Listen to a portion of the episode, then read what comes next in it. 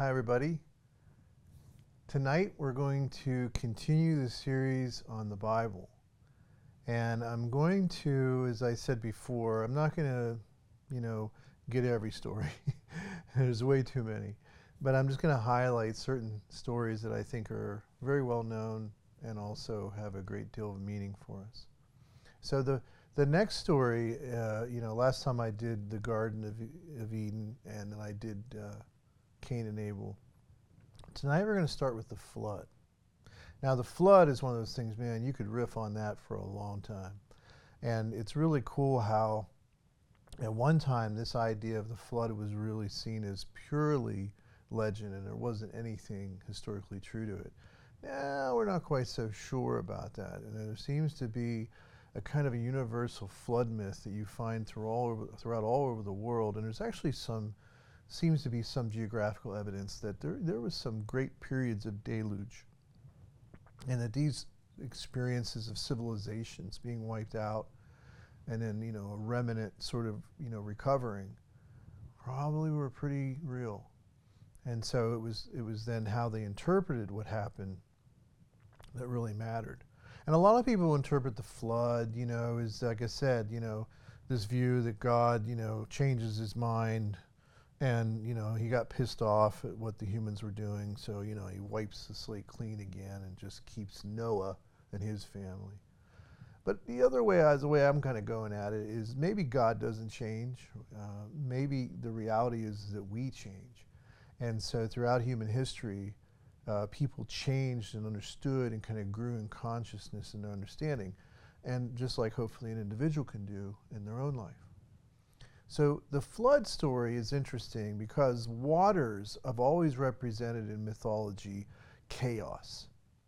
You know, even if you go back to the beginning of the very opening of the Genesis chapters, you know, it's out of this chaos that order is brought and the, the waters always represented that. And you can imagine for humans, especially humans that maybe weren't seafaring, that the ocean was pretty, pretty wild, you know, and even for those that first started to do that, you know, and there's some theories now that there were seafaring early humans that were making their way out of, you know, the Levant and, and the African areas and, and going out. That'd be scary, really scary to do. And so I think the ocean always had this kind of mystery to it, still does. And so there's a power there in telling that kind of story. Water also is a main symbol of being alive, right? We can't survive without water. We can go without food for a while, but we can't survive without water. And we need water to have life. So without it, like in a dry desert, you know, we're out of luck. So water is an incredibly powerful symbol. But what do I, what am I, what's my takeaway? What's, what do I want to share with you as I think is an insight about the flood?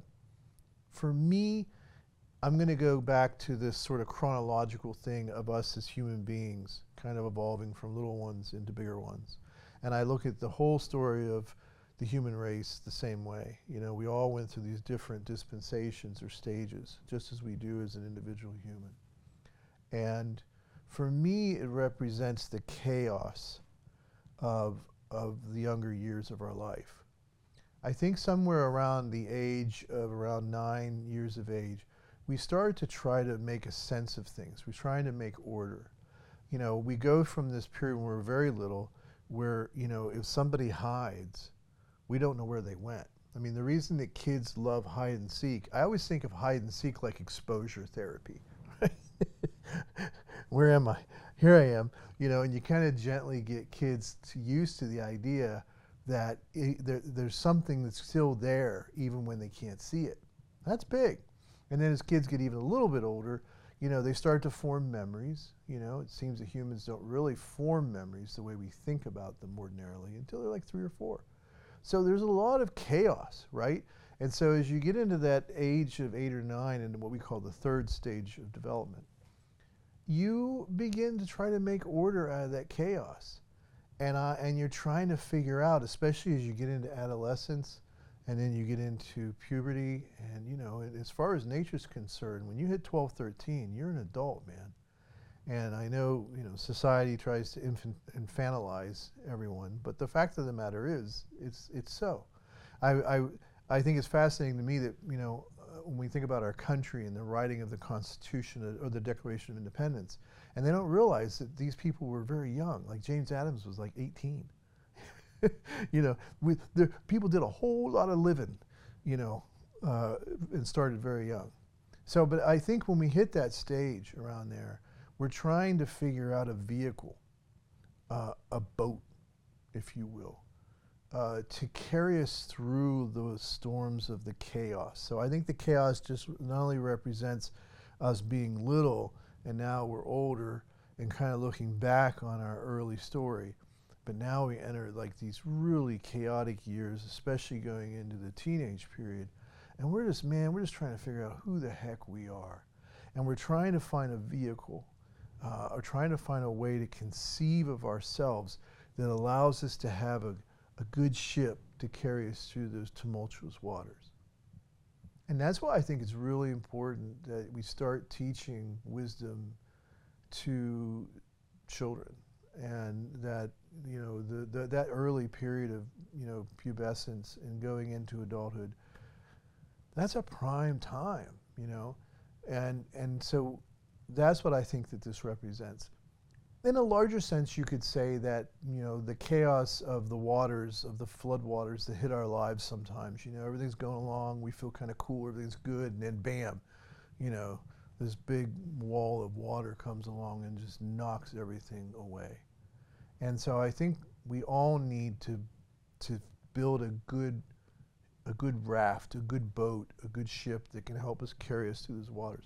Interestingly, in the Buddhist tradition, uh, the Buddha looked at whatever spiritual practices help you get to the other shore of enlightenment and awakening. That was your raft.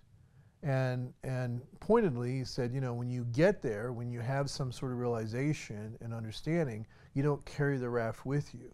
So I think that the insight there is, is that whatever raft we're using, whatever vehicle we have, you know, and let's just talk about it as spiritual traditions, faith traditions, that it's there for a purpose to get us through those chaotic floodwaters and to get us safely to the other shore but it, it never should be something we look at as something permanent, but something rather that's transitory. Like the Buddha said, you know, once you get to the other shore, you don't carry the boat around your back. So I think that it means both those things. So that's the takeaway flood, chaos. and then the boat is our vehicle that we try to form and that we need to build and we need to have to get us through those uh, waters and at the same time recognizing that my faith tradition, I'm a Buddhist, right? That's how I'm identifying. I, I, you know, honestly, that's just a label. You know, no one looks at the sky and says, "Oh, look at the Buddhist sky," or no one looks at the earth and says, "Oh, look at that Christian earth." You know, it, it, it's they're labels that we use for convenience, and they also can be things that can help us to temporarily kind of get somewhere. Because you got to have a raft, you got to have a boat. You know, you, you otherwise you're going to drown, man. So that's, that's the meaning of that story. Now, the next story I want to talk about is the Tower of Babel. You know? So when someone says, oh, you're babbling, yeah, that's where it comes from. It's the idea at one time that, and I'm not going to get into all the other structures of the story, like building this giant tower to try to reach God, you know, and, and showing, you know, the, uh, the hubris of humanity again, a lot of these stories seem to have this idea that God is like this this being that is, you know, it's reacting to what humans are doing, like a like a parent who has no idea what their kids are going to do next, and kind of loses their temper, and you know, makes laws for them and then breaks them, and you know, it's kind of weird for me. What I like better is that, that you know, however we want to just talk about God I think I don't think of God that way. I think of God is is eternal. So for me, it's it's about the human kind of evolving in their different levels of consciousness and awareness. So for me, the Tower of Babel is about humans uh, kind of coming into connect, contact with other groups and cultures, and that if you blend them all together and you don't have anything that unifies them, then what you get is, again, chaos. And so it's said in the story that God causes their language to be dispersed so they couldn't understand each other. Well, it's pretty Machiavellian that if you don't if you don't have you don't speak the same language, it's very easy to overtake a culture. And so the takeaway lesson for me about the Tower of Babel is this. We have to have things that we hold in common. No matter how different we are, no matter what culture we've come from, if we're going to live together peaceably and we're going to continue to grow and evolve and be able to manifest, you know, and live out of our, our true selves and our and have, you know, the best life we can possibly have, we have to have things in common. And we have to focus on the things that are in common. I think way today we focus way too much on why, how we're different. And again, I don't, I love variety and I don't have any problem with any of that. But the concern I have is culturally, if you don't have a common language, it's chaos and things fall apart. And that's what the Tower of Babel represents. And not only just in ordinary culture, I think spiritually we need a language.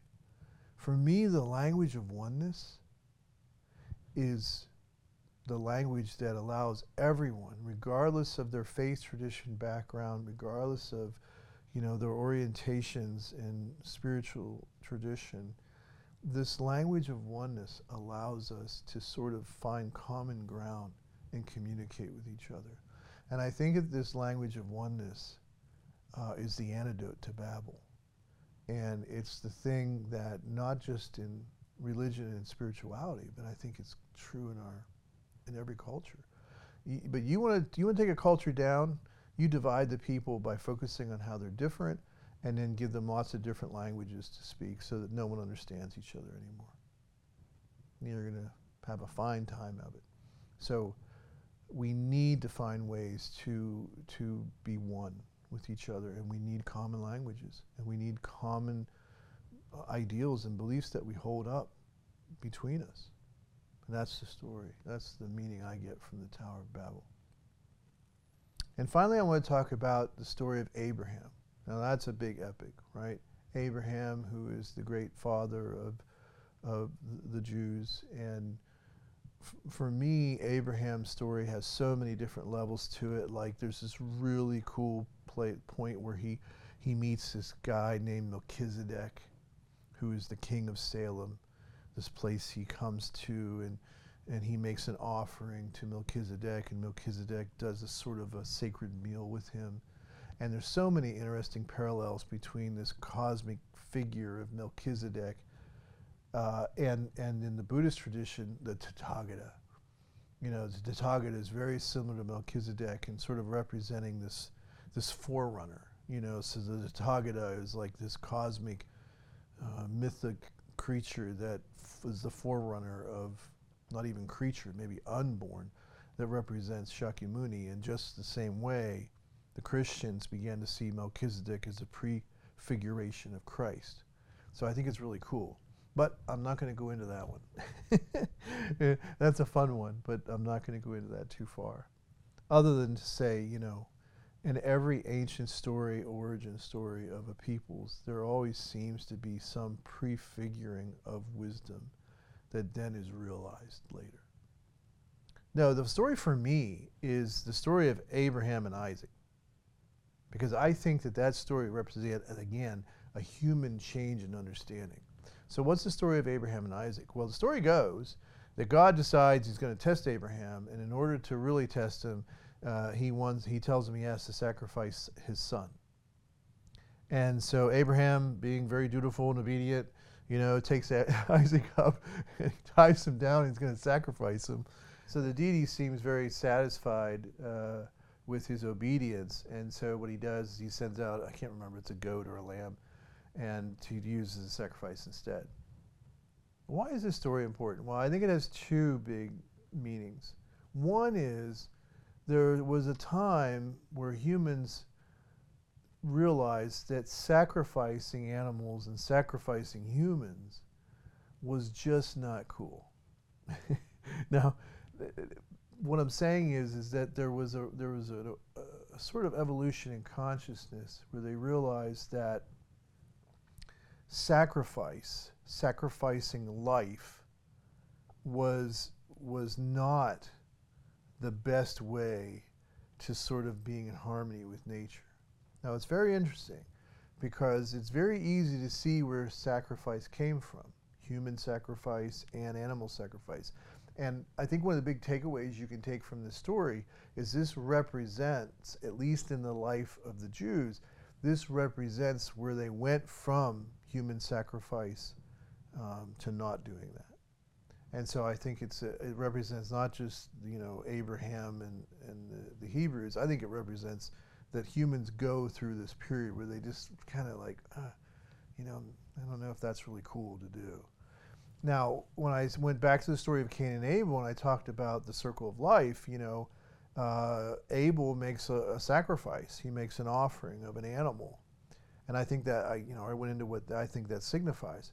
But you can kind of see how humans kind of got the idea that the blood is the life, you know. I always think when you say that it should sound like Bela Lugosi, the blood, it's the life. But, uh, you know, you can see how humans would believe that in some sense, that not only does nature ordinarily bring about this circle of life, which you know involves you know lives being taken, but that, that maybe that's the way we remedy things when things are out of harmony. And I think that this story highlights the idea that this is a lower level of conscious awareness. And that when we get to a higher level of conscious awareness, we realize that we can be in harmony in nature without necessarily having to replicate it. And I think that's a, a, a, very important insight. Again, I don't want to confuse anyone because I do think that the other story about Cain and Abel was definitely about accepting the, the pain of life. But I think when humans, you know, realized that pain, they also started to use that pain as a kind of a bartering tool. And so those who, you know, were in power and control began to take the lives of other innocents and offer them up to their whatever they felt was their way of kind of being in harmony with that deity or being in harmony with the forces of nature. And I think, you know, at some point humans evolve out of that. I'm going to finish with a little story, sidebar on this. With uh, whenever uh, there's a famous Buddhist teacher who supposedly came from Pakistan, uh, his name was Padmasambhava, and he goes into this place in Nepal called Tibet. Now, the Tibetans, before this time, are known as the blue faced monkey people. They're kind of a very warrior like folk, and they also include uh, human sacrifice and possibly cannibalism. And then Padmasambhava, this great uh, Indian teacher saint, uh, comes in and shares the Dharma.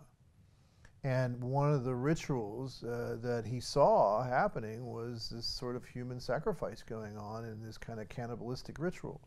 So, you know, Padmasambhava not wanting to sort of, you know, realizing like a good parent, uh, if you will, that, you know, you just can't take away the kids' toys.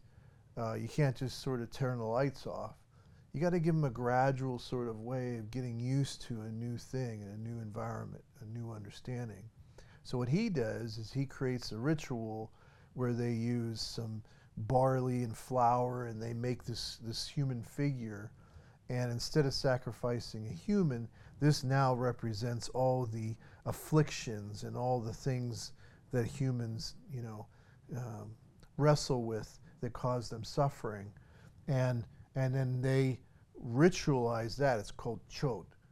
Uh, and then they cut that up, and then they even partake of the pieces of that body in like a sort of a Eucharist, if you will. And that's how they did it. So they went from, you know, being these sort of human sacrificing, you know, cannibalistic sort of culture to this incredibly, you know, peaceful culture. And so this is how they did it. So I think that story is a nice little microcosm. And again, I might got some of the details wrong, but that's that's a nice little micro, microcosm of the macrocosm of what I think the meaning of the story of Abraham and Isaac is. It's how we move out of that lower level of conscious awareness and we raise it into a higher uh, meaning. So there you go. So we have the big takeaways are the flood. This is the we need to build a boat to get us through the waters of chaos and to get us to the other shore and then, you know, we need to put the boat down when we get there. The story of the Tower of Babel is really that, you know, we, we, we need to have common endeavors, a common language and a, and a common way of, of communicating. Otherwise, you know, you just can't build a, a culture on that. Secondly, or lastly, thirdly, uh, the story of Abraham and Isaac, which is about us moving away from some more primitive ideas around how we get into harmony with life to, to more higher levels of consciousness. And I gave the story of Padmasambhava because I think that's a really brilliant example of how we can do that in our own lives. When we, we find that an idea that we had is kind of rough and it's a lower level of consciousness, when we move into the higher state, we don't want to like be punitive and, and make fun of that lower state. We want to understand it and we want to bring the reality it represents into a higher level of awareness. So there you go. So I hope you enjoyed that, and I'll see you next time.